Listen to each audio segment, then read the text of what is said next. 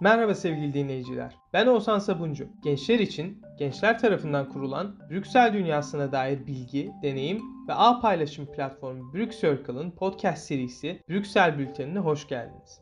Mısır'da düzenlenen 27. Birleşmiş Milletler İklim Zirvesi, namı diğer COP27, 18-19 Kasım civarı sona erdi.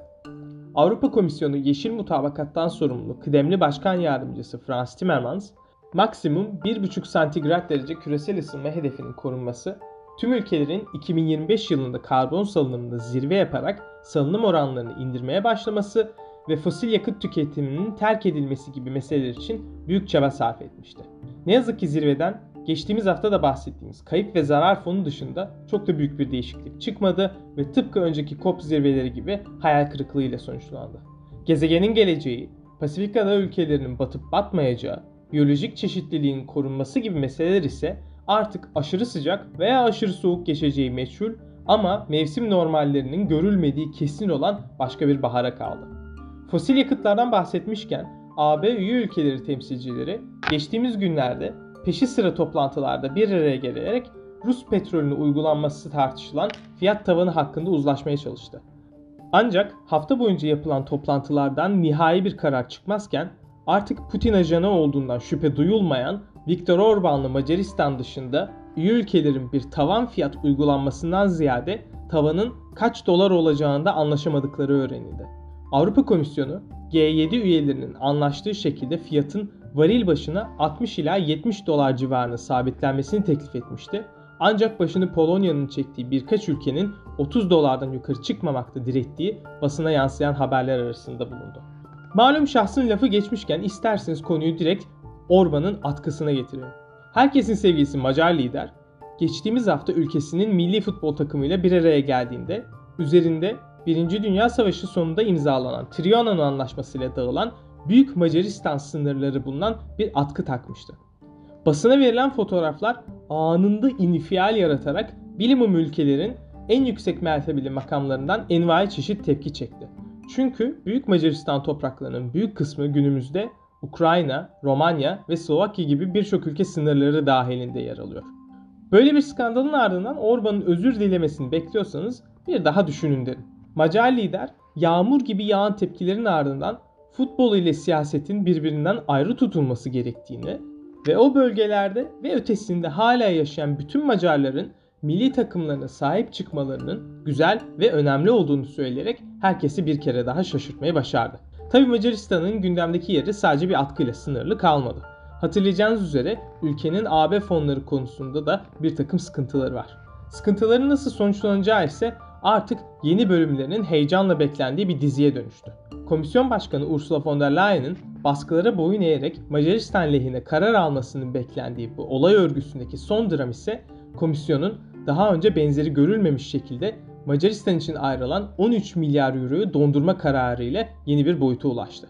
Komisyon kararının gerekçesini Macaristan'ın hukukun üstünlüğü, demokrasi, insan hakları ve yolsuzlukla mücadele için ulaşması gereken hedeflerden çok uzak kalması olarak gösterdi. Görünen o ki bu dizi beklenmedik şekilde izlenme rekorları kıran Netflix dizilerinin kaderini paylaşarak herkesi usandırana kadar devam edecek. Fakat size şöyle bir soru sorayım. AB düzeyinde alınan birçok kararda tek başına veto yetkisi olan, ülkesindeki seçimleri ezici çoğunlukla kazanmış, AB dışında başta Rusya olmak üzere birçok partneri bulunan Macaristan ve Başbakanı Orban sizce bu tip parasal baskılara yenilecek mi? Belki de soruyu şöyle sormam daha doğru olabilir. Siz komisyon başkanı olsaydınız artık herkesin yaka silktiği Macaristan'la nasıl başa çıkardınız? 13 milyar euro azımsanacak bir miktar değil elbette. Ama tek başına Orban iktidarını değiştirecek veya hizaya getirecek bir güç olmadığı da aşikar. Bir AB üyesini birlikten atamadığınızı da dikkate alarak siz Macaristan'la nasıl başa çıkardınız? Yanıtlarınıza her zamanki gibi sosyal medya gönderilerimizde, Instagram hikayelerimizdeki soru kutucuklarımızda ve kendi hesaplarınızda yayınımızı paylaşırken yer verebilirsiniz. Biz okumaktan ve sizlerin arasında fikir alışverişi yaratmaktan çok büyük mutluluk duyuyoruz. Brüksel'in orta yerinde dev cileğin bir drama dizisi çekilirken kıtanın merkezindeki başka bir olay örgüsünün ise yavaş yavaş çözümlenmeye başladığının ilk işaretleri görülmeye başlandı.